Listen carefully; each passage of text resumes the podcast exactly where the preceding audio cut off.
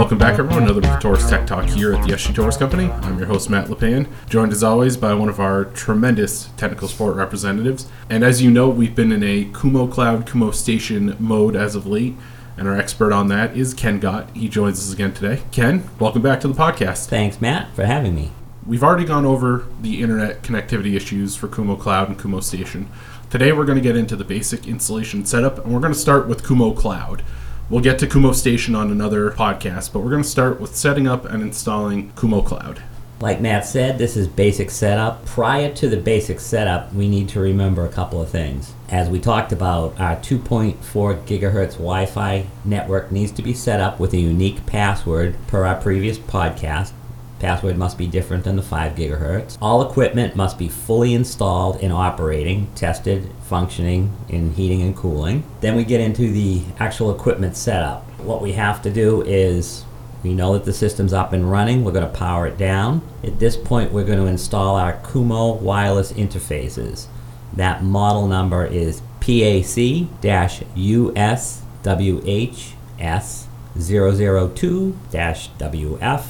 002-WF-1. And that wireless interface gets connected to the red CN105 connector at each indoor unit. While you're doing that, you also want to record the MAC address and the serial number and room location. The MAC address for each wireless interface is right on the back. That's going to help you when you're pairing the wireless interface in your Kumo app.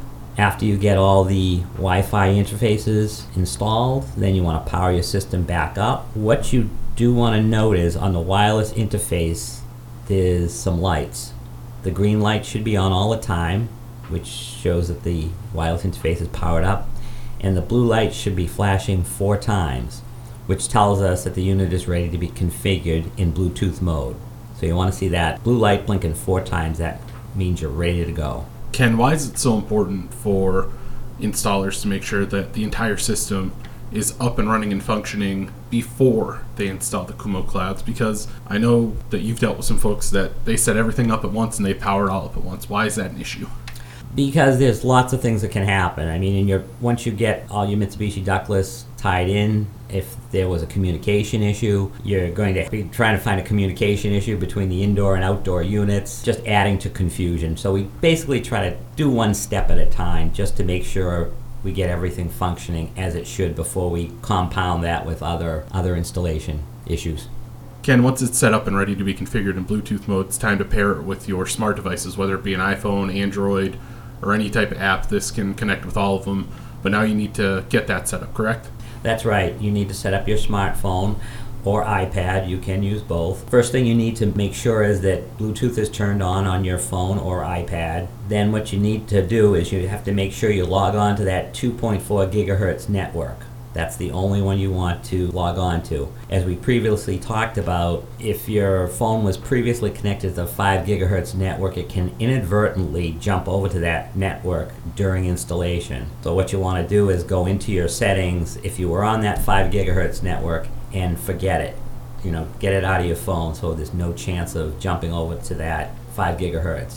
If, if you do, your installation is going to fail and you're not going to be communicating. And people can connect to the five once they're done with setup again, correct? That is correct. Okay, next, what you want to do is download the Kumo Cloud app from the Apple's App Store, Google Play, or Amazon and get it installed. Agree to all the licensing agreements. At that point, you want to go in and create an account using your email and create a password. At a later date, once the installation is complete, you can transfer this ownership over to the homeowner. Just to clarify, right now you're setting it up on your phone. You're setting it up and getting the installation done on your phone. And once everything's done you'll transfer it to the homeowner's iphone android ipad whatever they're going to use to control kumo cloud correct? Yes that's right. It's just easier to use your own phone or ipad so the customer doesn't have to be involved at that point. You can get everything all set up then it can be transferred over and then you can explain it to your customer as needed. And we'll tell you how to do that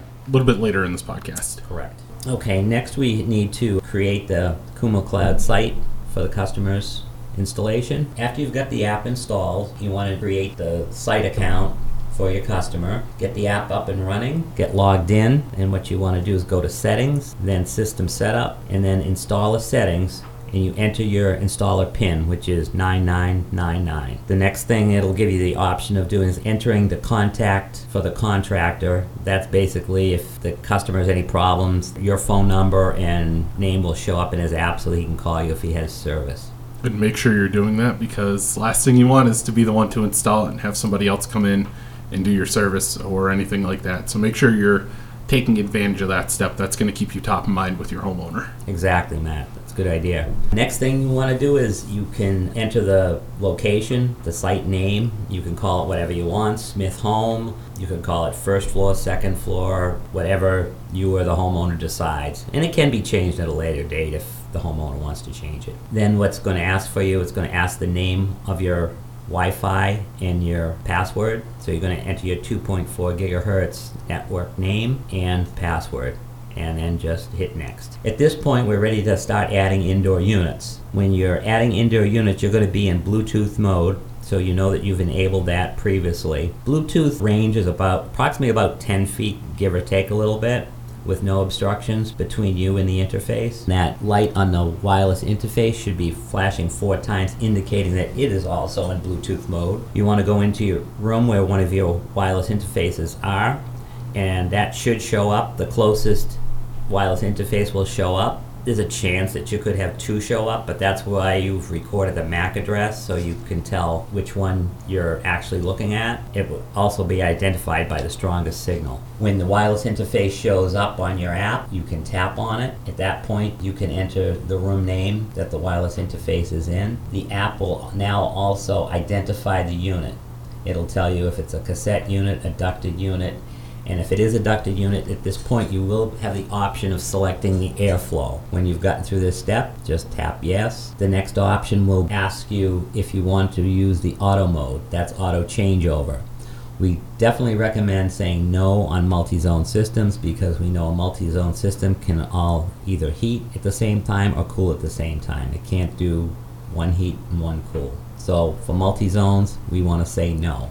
If it was a one-to-one unit, you could say yes and you could let it switch automatically from heat to cool. Save those settings and then you're ready to go on to your next unit. You can go in your next room and repeat the process. When you've got all your units done, you can say no and then select finish setup. And so now you've set everything up, Ken. The next part is something we've already touched on. It's actually pretty easy. This is transferring ownership to the homeowner. So you've set it up on either your phone or your iPad, gone around the whole house, made sure every unit is connected now you're going to give it to the homeowner so that they can start controlling their system within their home.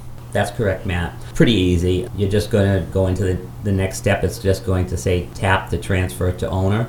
You're going to enter the customer's email address, and the Kumo will send the customer a link. All the information will be transferred onto his phone. There is another way you could do this. If the customer chose to create an account for you, you could log in using his email and his password, and transfer wouldn't be needed. But this kind of gives you the option of getting everything all set up without the homeowner and having everything completed and then just hand it over to him for control. There's many more options in the Kumo Cloud app, but we've just covered the basics. We're going to be going over them at a later date when it comes to setting up Kumo Station and the temperature humidity sensors and a lot of other accessories that are available. So just stay tuned. Yep, and Ken is an expert at this, as we all know now. We've gone through setting up the Wi Fi, which is always going to be your first step, making sure that's good. Now we've done the basic setup and installation on Kumo Cloud. We'll talk Kumo Station, we'll talk accessories, all that on a future podcast. But we want to thank Ken for coming on, talking about Kumo Cloud basic installation setup. I want to thank you all out there for listening. Make sure to subscribe to the podcast on iTunes or in the Google Play Store. You can also find us on Spotify. Just search Torrice Tech Talk. Follow along on social media Facebook, Twitter, Instagram, or LinkedIn. Use the hashtag Torrice Tech Talk. We see your suggestions out there and we're listening to them, so we'll get those recorded and out there to you. And as always, you can listen to all of our podcasts on our website, sgtorrice.com backslash podcasts. I want to thank you again for tuning in. We'll see you next week on Torrice Tech Talk.